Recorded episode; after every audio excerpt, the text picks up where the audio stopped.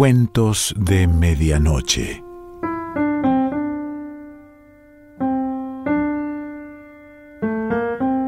El cuento de hoy se titula La medida de las cosas y pertenece a Samantha Schweblin.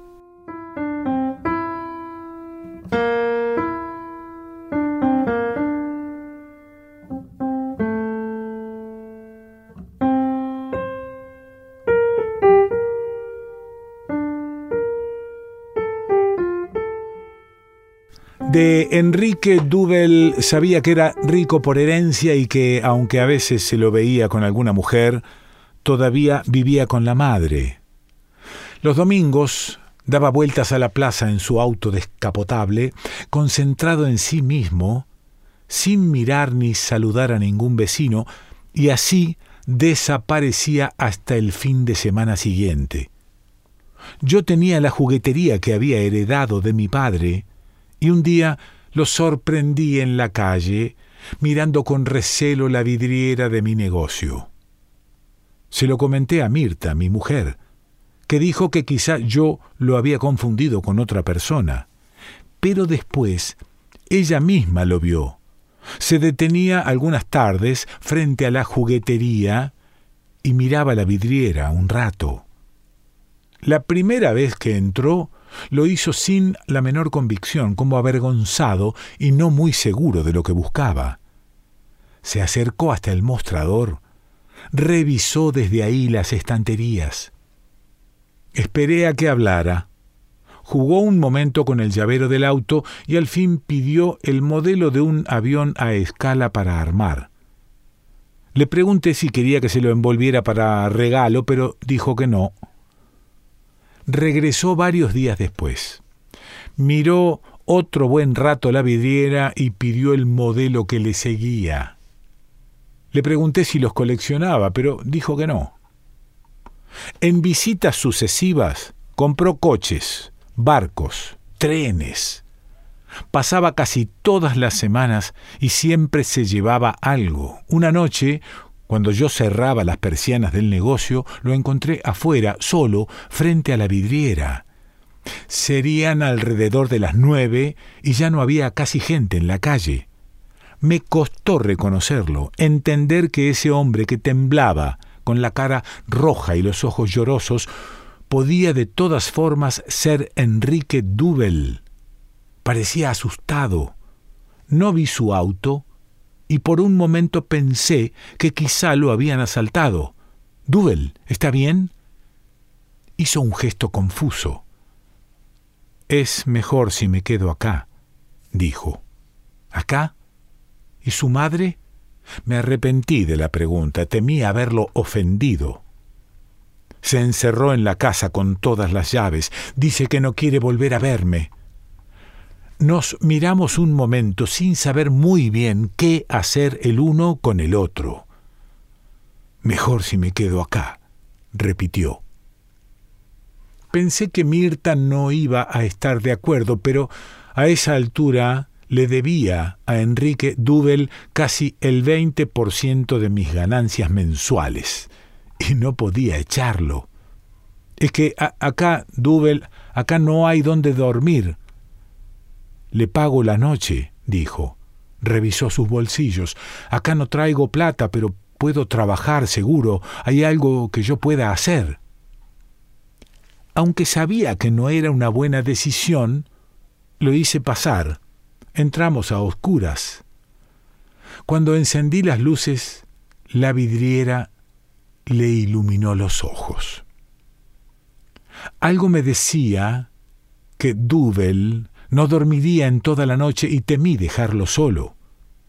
Vi entre las góndolas la gran pila de cajas de juguetes que no había llegado a ordenar e imaginé al rico y refinado Dubel del que a veces hablaban las amigas de Mirta, reponiendo en la noche mis estanterías vacías. Encargárselas podía ser un problema, pero lo mantendrían ocupado. ¿Podría ordenar las cajas? pregunté. Asintió. Yo expongo todo mañana, solo hay que separar los artículos por rubro. me acerqué a la mercadería. Los rompecabezas con los rompecabezas, por ejemplo. Se fija dónde están y los acomoda todos juntos, ahí en los estantes. Y si entiendo perfectamente, me interrumpió Dubel. Se alejó mirando el piso, repitiendo algunas veces un gesto sutil con el dedo índice, como si intentara callar a alguien, pero se sintiera demasiado humillado para hacerlo. Yo quería explicarle que para dormir no había más que un sillón viejo en el depósito, darle algunos consejos sobre la cadena del baño, pero no quise incomodarlo más. Lo dejé tranquilo y me fui sin despedirme. Al día siguiente salí para la juguetería unos minutos antes. Me alivió ver que las persianas estaban levantadas, apagadas las luces que ya no hacían falta. Solo cuando estuve adentro me di cuenta que la decisión de dejar a Dudel solo había sido un tremendo error. Nada estaba en su lugar. Si en ese mismo instante un cliente entraba y pedía el muñeco de un superhéroe determinado, no me hubiera alcanzado la mañana para encontrar el pedido. Me acuerdo de que pensé en Mirta, en cómo se lo explicaría, y también del cansancio repentino cuando calculé los días que me llevaría a reorganizar todo. Después me di cuenta de algo más, algo tan insólito que por un momento tardé en asimilarlo. Doodle había reordenado la juguetería cromáticamente. Modeladores de plastilina, juegos de cartas, bebés gateadores, carritos con pedales, todo estaba mezclado. Sobre las vidrieras, en las góndolas, en las repisas, los matices de colores se extendían de un extremo a otro del negocio. Tiene que irse, pensé. Tengo que sacar a este hombre de la juguetería ahora mismo. Dubel me miraba.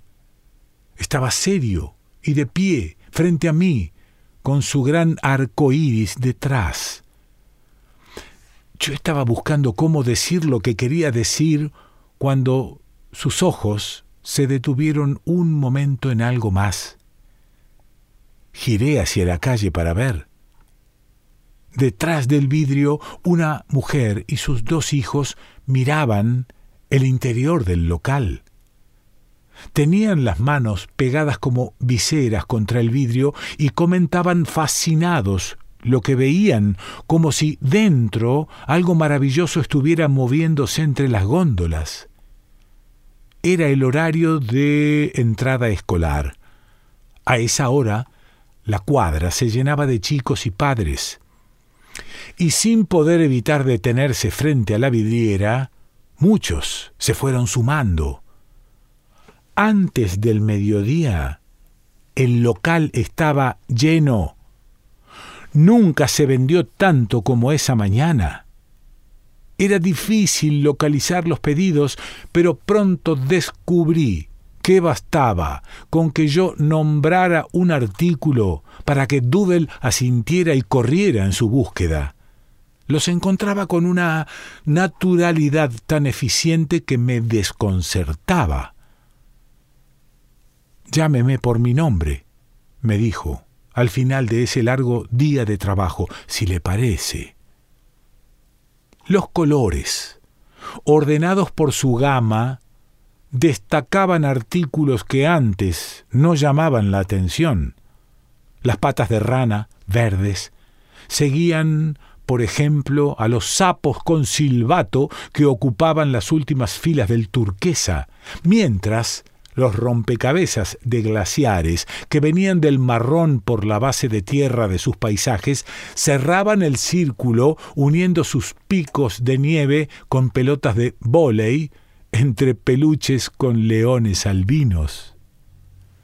Ni ese día, ni ningún otro por ese entonces se cerró el local a la hora de la siesta, y el momento del cierre comenzó a retrasarse un poco. Enrique durmió en el local también esa noche y otras tantas noches que le siguieron. Mirta estuvo de acuerdo en armar para él un espacio en el depósito. Los primeros días tuvo que conformarse con un colchón tirado en el piso, pero al poco tiempo conseguimos una cama.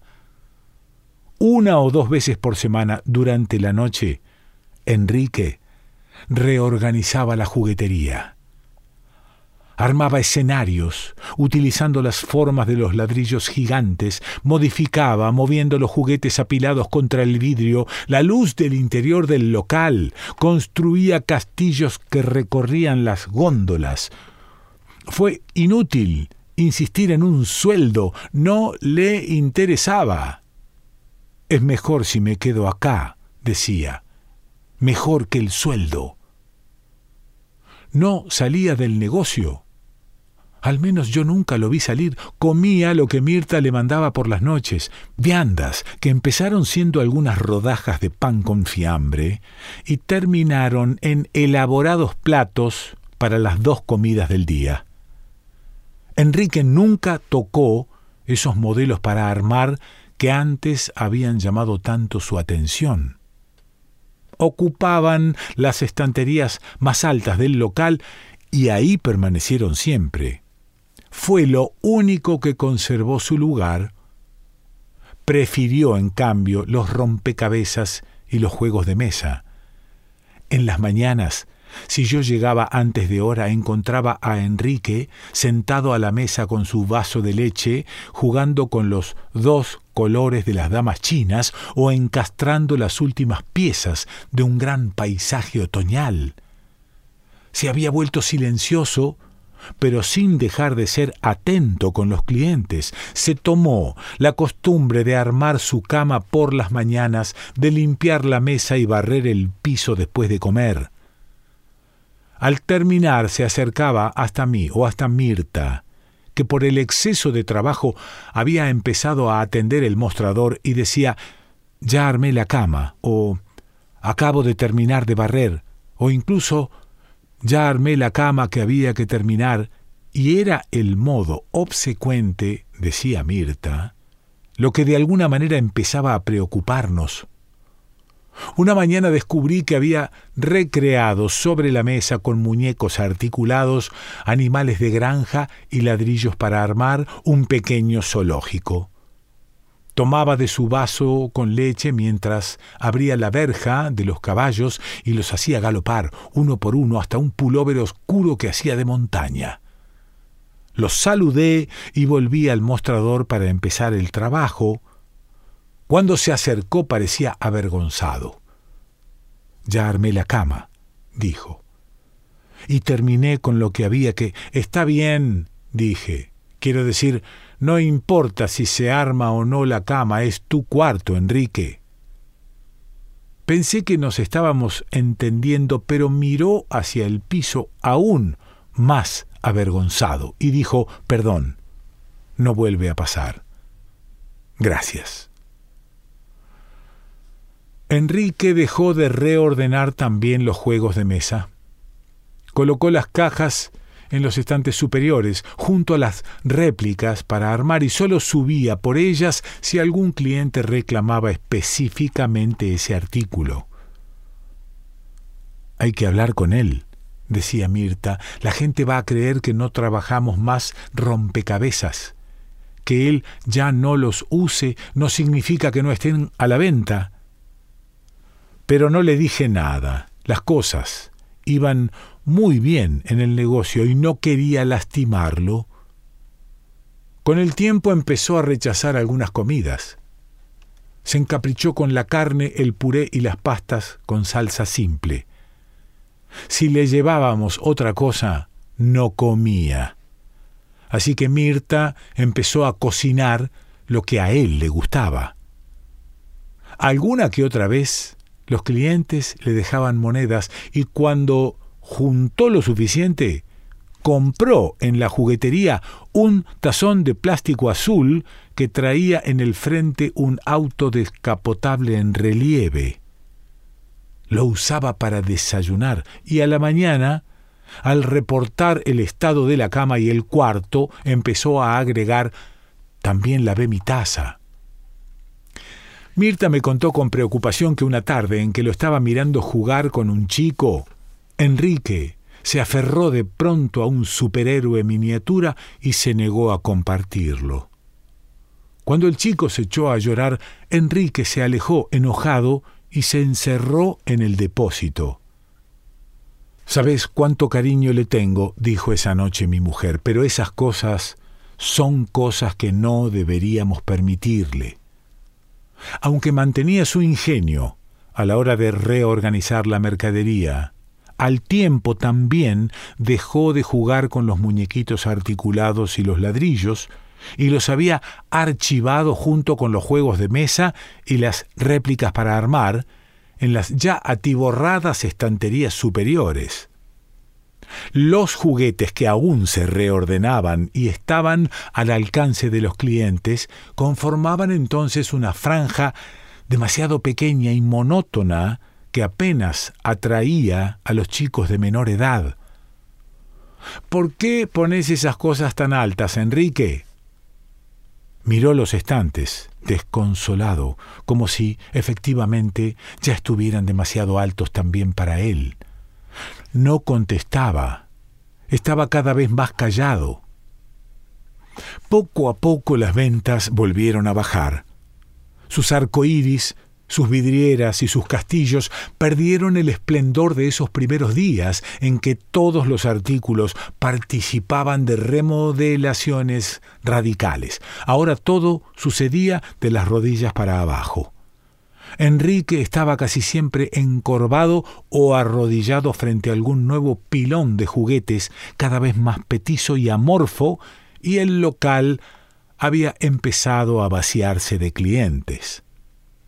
Pronto no hizo falta la ayuda de Mirta, que dejó de atender el mostrador y otra vez él y yo estábamos solos.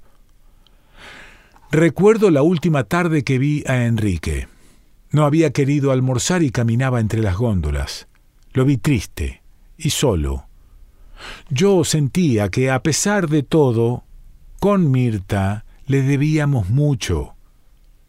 Quise animarlo, así que trepé la escalera corrediza que no usaba desde que él me ayudaba en el negocio y subí hasta las estanterías más altas. Elegí para él una locomotora antigua importada era la mejor réplica en miniatura que teníamos y costaba una fortuna, pero Enrique se lo merecía y yo quería dársela. Bajé con el regalo y lo llamé desde el mostrador. Él regresaba de las estanterías del fondo. Un felpudo violeta, creo que un conejo, le colgaba de la mano derecha. Cabizbajo se detuvo para mirarme. Se lo veía pequeño entre las góndolas. Lo llamé para que se acercara, pero se agachó de pronto, como asustado, y ahí se quedó. Fue un movimiento extraño que no entendí. Dejé la caja y me acerqué despacio a ver si le había pasado algo. Lloraba abrazándose las piernas. El conejo había quedado a un lado, boca abajo sobre el piso. Enrique, quiero darte... No quiero que nadie vuelva a pegarme, dijo. Me pregunté si habría pasado algo que yo no había visto, si algún cliente habría discutido con él o habría peleado otra vez con algún nene. Pero, Enrique, nadie... Me arrodillé cerca. Quería tener la caja ahí mismo. Estaba seguro de que sería algo especial y me dolía verlo angustiado. Mirta hubiera sabido qué hacer, cómo calmarlo. Entonces, la puerta de calle se abrió. Se abrió con violencia, casi como un golpe, y los dos nos quedamos inmóviles. Desde el suelo vimos, por debajo de las góndolas, dos tacones altos avanzar entre los pasillos. Enrique. Era una voz fuerte, autoritaria. Los tacones se detuvieron y Enrique me miró asustado. Parecía querer decirme algo. Me agarró del brazo. Enrique. Los tacones volvieron a moverse, esta vez directo hacia nosotros, y una mujer nos encontró a la vuelta de la góndola. Enrique se acercó furiosa. Todo este tiempo buscándote, gritó, y se detuvo muy cerca de él. ¿Dónde mierda estabas? Le dio una cachetada tan fuerte que hizo que Enrique perdiera el equilibrio. Lo agarró de la mano y lo levantó de un tirón. La mujer me insultó, pateó el conejo y se llevó a Enrique casi a rastras. Los seguí unos pasos. Pasaron el mostrador hacia la salida. Ya casi frente a la puerta Enrique tropezó y se cayó al piso. De rodillas. Se volvió para mirarme. Después hizo una mueca, como si otra vez fuera a echarse a llorar. Ella lo agarró de la mano para intentar levantarlo. Volvió a gritarle Enrique, arriba. Me quedé donde estaba, mirando, sin hacer nada. Todavía recuerdo su último gesto antes de que la puerta se cerrara, sus dedos pequeños intentando desprenderse de los de la madre que, furiosa, se inclinaba para alzarlo.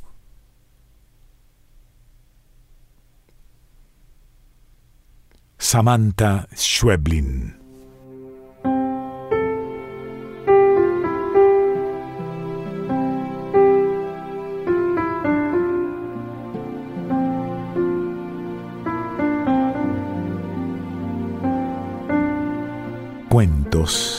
De Medianoche.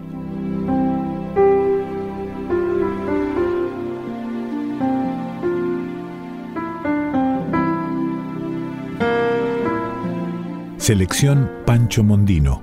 Idea y lectura Quique Pessoa.